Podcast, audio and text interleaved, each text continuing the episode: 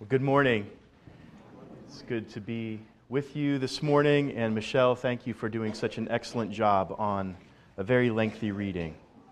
Uh, as we turn our attention to the scriptures today, one thing that stands out to me is the kindness of God in arranging the passage that we're going to be looking at today from Acts chapters 25 and 26 in light of um, all that we've been through um, as citizens for the last 12, 13 months and and in particular the last few weeks here. Uh, that God, I believe, as we open His Word today, is going to uh, encourage us. He's going to lift our eyes to see the glory of Christ above uh, human institutions and human systems of power and authority. And I believe as He does that, He's not only going to encourage our hearts and give us confidence and hope as we go forward into the next season of our uh, lives, into the next season of this nation's life. Uh, but I believe He's also going to reinvigorate our vision for the work that He's prepared for each one of us to do as He continues to redeem this community, this culture, as He continues to redeem us, redeem our families, redeem our workplaces and our schools. So let's go to the Lord now and um, ask in particular that He would bless us as we uh, open His Word together. Lord Jesus, we do thank you for gathering us here this morning. We thank you that you love us, that your intention now is to nurture us as our good shepherd.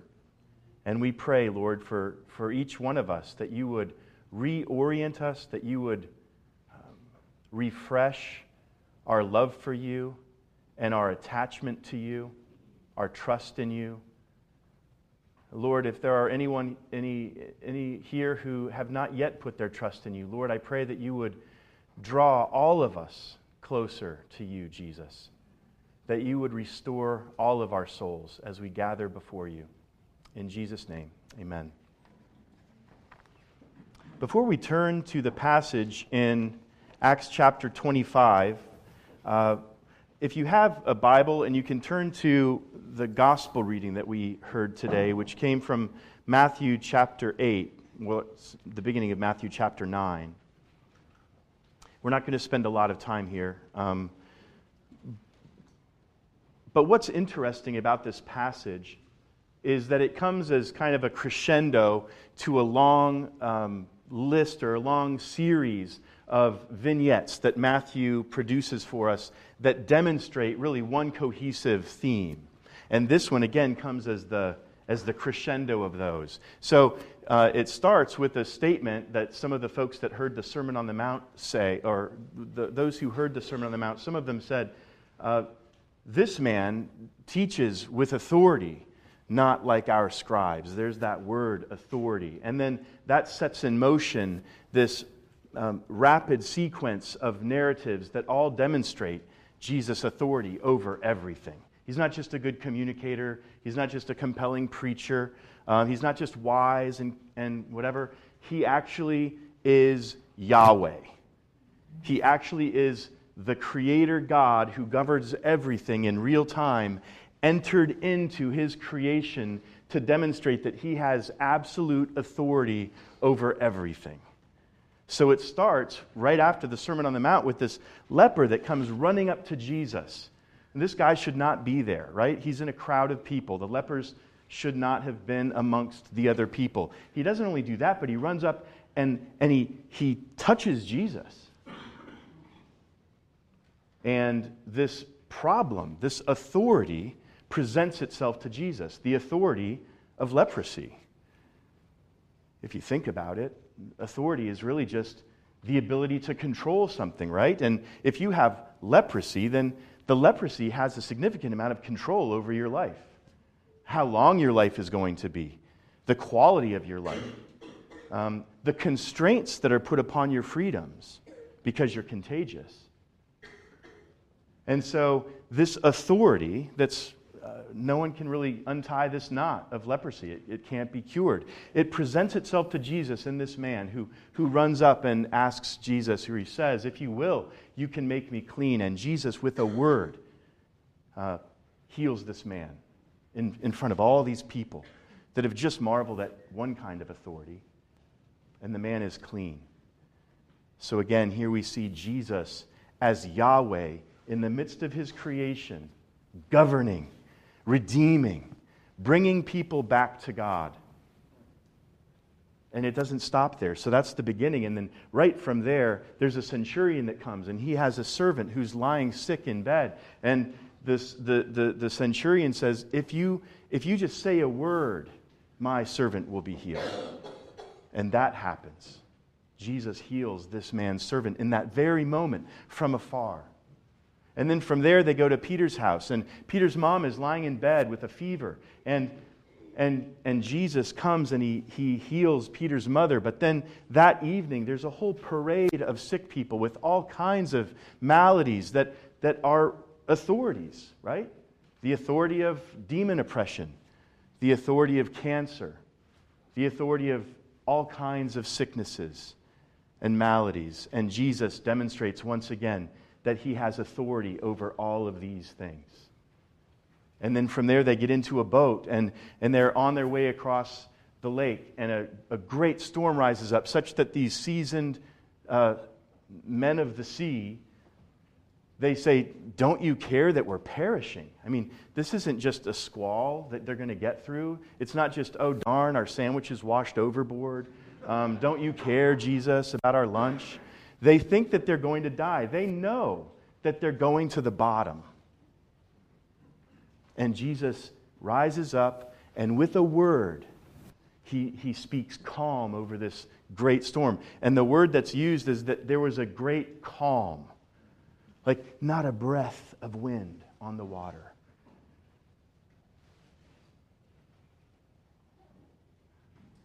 And you may have heard that passage taught, or you may have read it and thought, well, the, the meaning of this passage, or the primary point, is that Jesus can calm all the storms in my life. And that, that certainly is true. The point here is, is, descri- or is revealed by the disciples themselves who say, Who is this?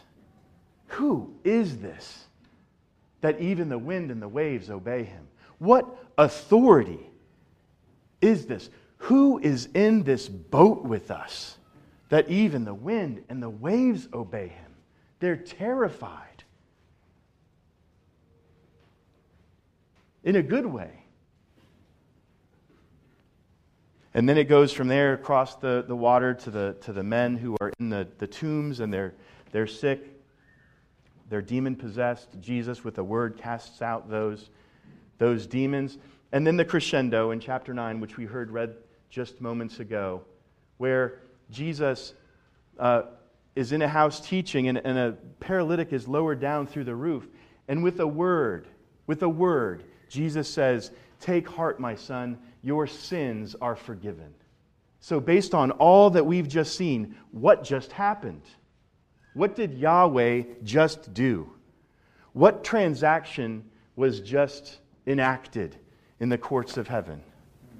This man's sins just got forgiven because Jesus saw his faith.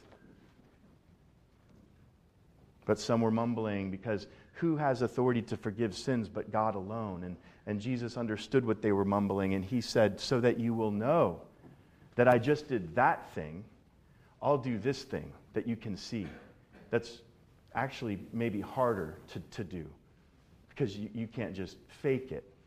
So, just so that you know that I did that thing, and he turned to the man and said, Rise and walk. All that is to say that as we turn to Acts chapter 25, we're going to see this theme that runs throughout all of Scripture, from Genesis 3, really, of, of this clash of authority, this, this tug of war, this, this drama, this unfolding tension between the serpent and, and the seed of the woman. And, and we've, we've seen some of that unfold there in Matthew, and we're going to see it here. And, and I wanted to refer to those passages in Matthew because this long passage in Acts really follows the same formula, it just goes into far greater detail. But, but what we're going to see, just as we've seen with leprosy and the centurion's sick servant and all these sick people in Matthew in Peter's house, and the storm, and the, the demon possessed men in the tombs, and then this paralytic who has sins and paralysis. You see this problem presented. You see this would be authority presented, or this real authority, this real visible authority, right? But then you see Yahweh, you see Jesus uh, kind of repelling into the midst of it and demonstrating that he has complete authority over all of it. And he's not breaking a sweat, folks, is he? I mean, he's not freaking out. His, his, his, his forehead never kind of wrinkles up. He's like, man, yeah, paralysis. Darn it. Let me see if there's something in here about paralysis. I mean, without, without ever uh, having his kind of blood pressure go up, He's just speaking. He's just speaking and reigning and redeeming and reconciling and rescuing, showing mercy, showing what God's authority looks like, showing that God's authority isn't an abstraction, but that God's authority is here and it's available. And all we have to do is turn to Him in faith and ask for mercy, and He'll give us mercy. That's a good word for us this morning. It's a good word for us as we navigate through these times that we're in. So we see as we turn to this passage that, that Luke is going to follow this same pattern.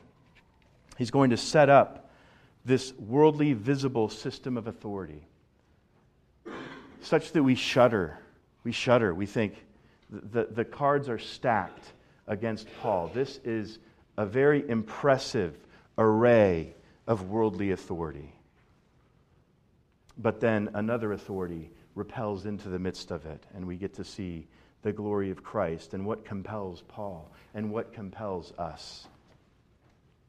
Let's read just brief portions of this together, just to, to be able to get a flavor for what uh, Luke is doing. So let's look at the beginning of this text and we'll just go up one verse to chapter 24, verse 27, and read that paragraph that ends in verse 6 of chapter 25.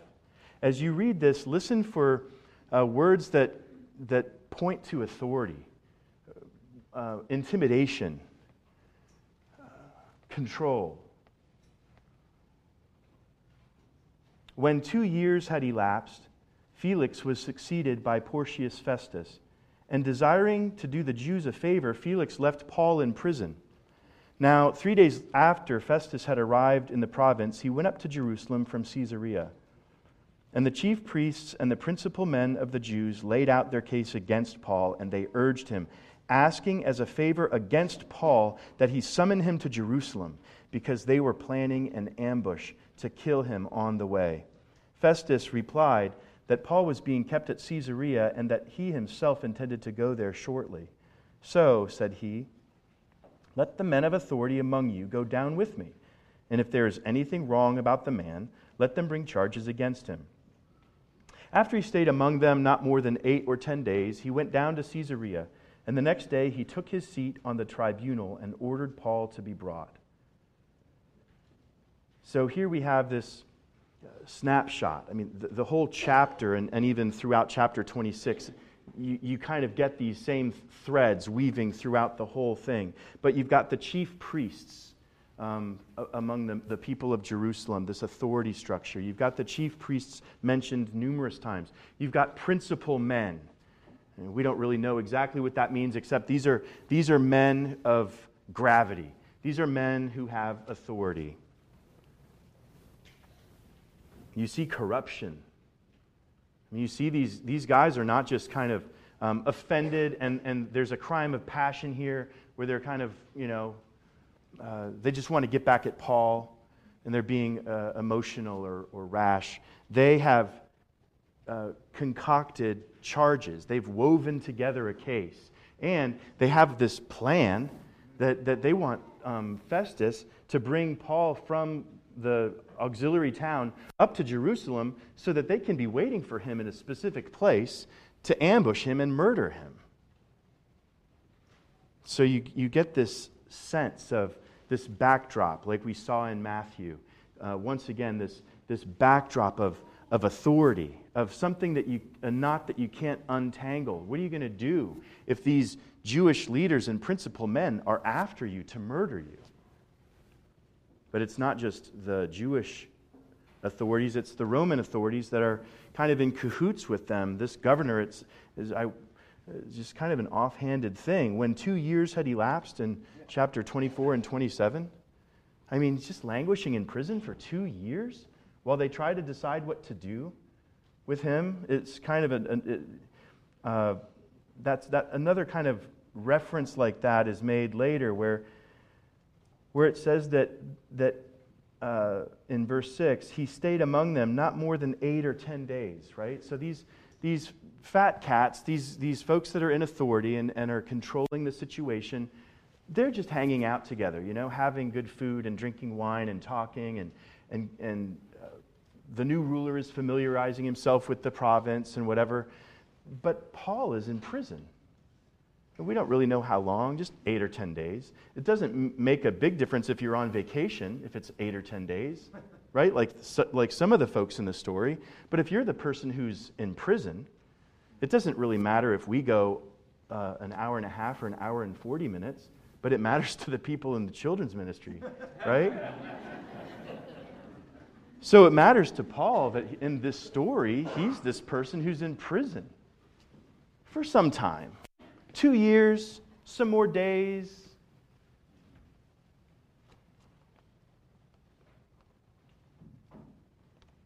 And now we, we also see King Herod Agrippa introduced to us as part of the backdrop. And and if you're familiar with the, the New Testament or, uh, or other, yeah, if you're familiar with the New Testament, then that, that name, Herod, kind of starts to ring a bell, right? Because this isn't the first time that we've met a Herod. This is the fourth time. And the first Herod, Herod the Great, he tried to kill Jesus in his infancy. He wanted to snuff out this Jesus character before he even had time to take root and, and start to exert his authority on this earth because Herod the Great was threatened by that. After he met the Magi, he tried to have him killed. And then the next Herod we meet had John the Baptist beheaded. And then the next Herod we meet killed James, the son of Zebedee, by the sword. And now we've got this fourth Herod who's going to hear Paul's case. So it's ominous, right? There's this, this dense cloak of authority that's draped over the scene here. And and Paul, we, we wonder, how are you going to get out of this? John Stott, in his commentary on this passage, says Jerusalem and Rome were the centers of two enormously strong power blocks. The faith of Jerusalem went back two millennia to Abraham. The rule of Rome extended some three million square miles around the Mediterranean Sea. The combined might of Jerusalem and Rome was overwhelming. If a solitary dissident like Paul were to set himself against them, the outcome would be inevitable. His chances of survival would resemble those of a butterfly before a steamroller. He would be crushed, utterly obliterated from the face of the earth. So that's the scene that Luke paints for us. That's the authority that is bent against the Apostle Paul. The authority, the intimidation, and corruption. So, what hope, what perspective might Paul have? And what perspective might Paul have that would map on to our own experiences of corruption and despair in the face of authority at any time, in any circumstance? Well, one truth governs Paul, and, and we see that come come out in several different ways in chapter 26. One truth governs him, one truth that gives Paul complete peace, even while these corrupt authorities steal away his life, steal away, arguably, the best years of his life, arguably the most fruitful years of his life. He's languishing in prison, he's in chains. In this text, if you heard toward the end, he's in chains like a criminal.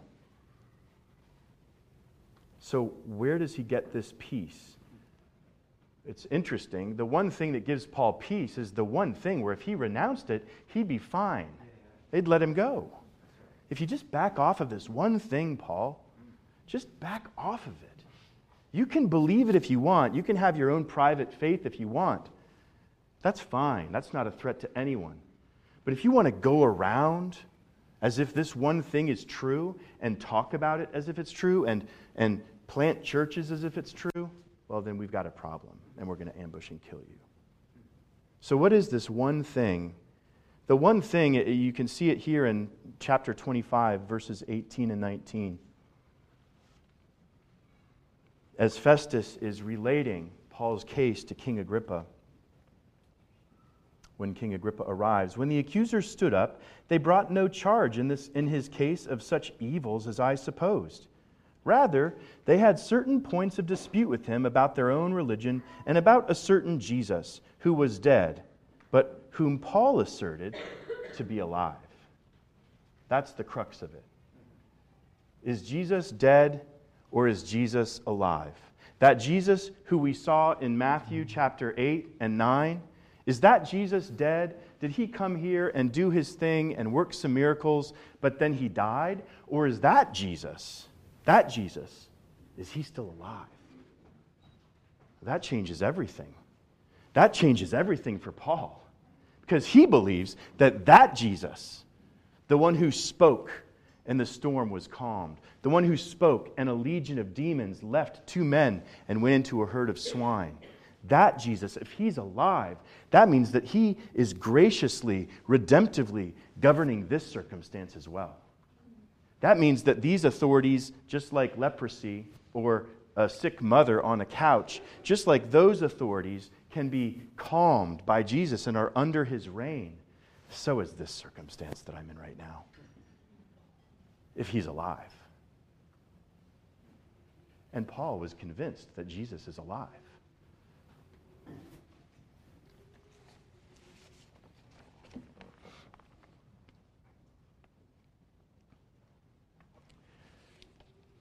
So, Paul lays out his testimony in a few different sections if you, if you look at it.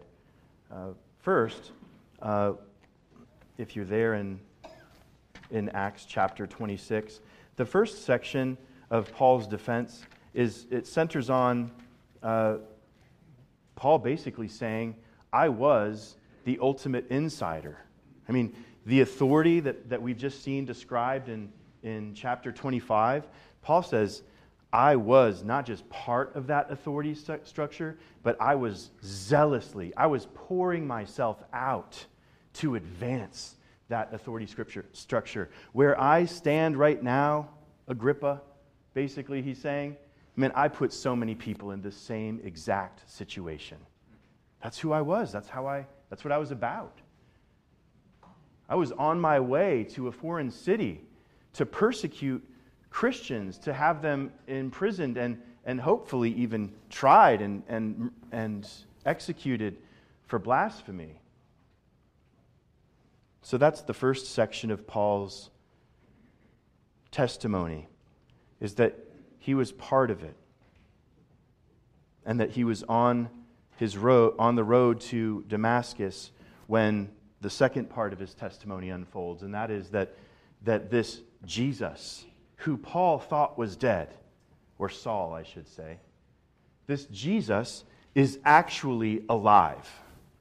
And Jesus, this authority of the whole world, broke into Paul's world and introduced himself in dramatic fashion and, and commissioned Saul to go and do different work. It's interesting in, in reading the story, and it, it occurs several times in Acts, this retelling of Paul's conversion. It's really important to Luke.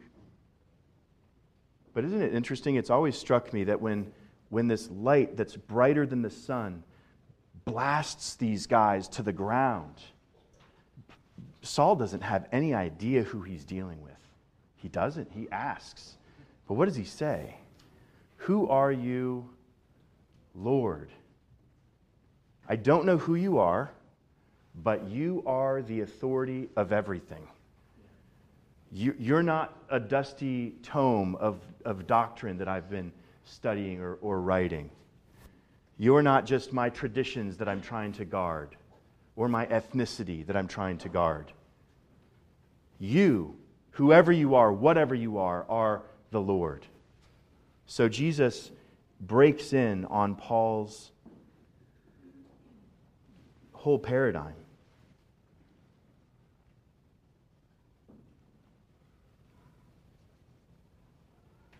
It's also interesting and important to note that as Jesus breaks into Paul's paradigm, we get to see what Jesus' authority is like. What compels Paul? What is Jesus doing in the world that's different than what Paul was doing up to this point? What is Jesus calling us to do and to be in the world that's different than what we were doing to that point? I mean, if this Jesus, who we saw in Matthew chapter 8, he's here in the midst of his creation as Yahweh, then in person in the flesh, now by his Holy Spirit, omnipresent, working his redemptive will throughout every pocket of the universe and every pocket of our houses, our homes, our families, our neighborhoods, our workplaces, our schools, everything, then what, is, what, what does that mean for us? And we get to see that as we hear Jesus uh, through this testimony of Paul. Look at verse 16. Listen to how Jesus describes the mission to Paul. But rise and stand upon your feet, for I have appeared to you for this purpose, to appoint you as a servant and witness to the things in which you have seen me, and to those in which I will appear to you, delivering you from your people and from the Gentiles to whom I am sending you. Why? Why is Jesus sending him to all these people? Verse 18 to open their eyes so that they may turn from darkness to light and from the power of Satan to God, that they may receive forgiveness of sins and a place among those who are sanctified by faith in me. Jesus is uh, commissioning Paul to take this gracious reclamation work. He's sending him into the whole world to do this and to be part of it as an apostle, to speak.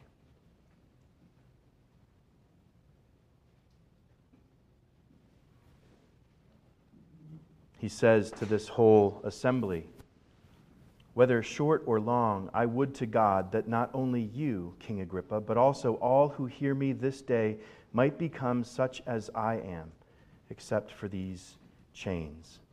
These, the implications for Paul on meeting the, res, the resurrected Christ, meeting this Jesus who is alive.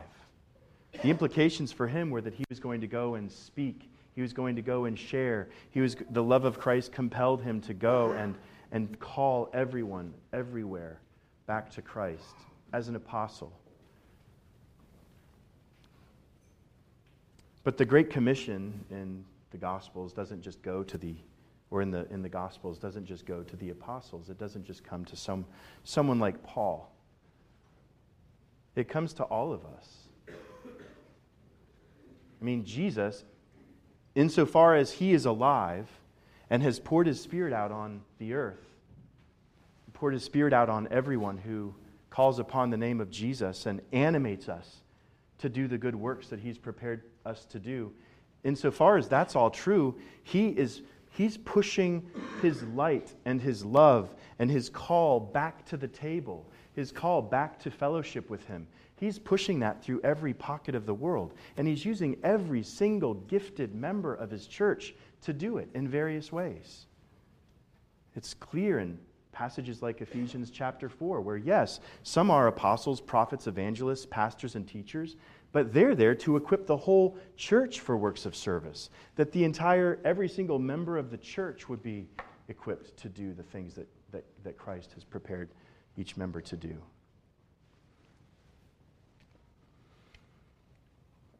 So here we get, I believe, a beautiful and compelling window into the, the nucleus of Paul's shalom. Why, in the midst of those kinds of circumstances, could he be so confident, happy? He calls himself blessed in this passage. It's only used 50 times, and, and it's only translated fortunate one time of all those 50 in English, and it's right here. But that's usually this word that's blessed, like when Jesus says, Blessed are those who mourn, or blessed are those, blessed are you when you're persecuted. It's this, to, to use a churchy word, it's this eschatological uh, word. It, it, it's, it's a word that, that speaks into a current circumstance, but it, it locates someone in this broader eternal scope. Right? So even though you're being persecuted now, you're blessed. I've got you in my hand, and no one's going to take you out. I've seated you with me, and I'm bringing you home one breath at a time. Don't worry. It's that kind of a sense. And Paul, in the midst of this trial, says, I'm blessed to be before you today, King Agrippa.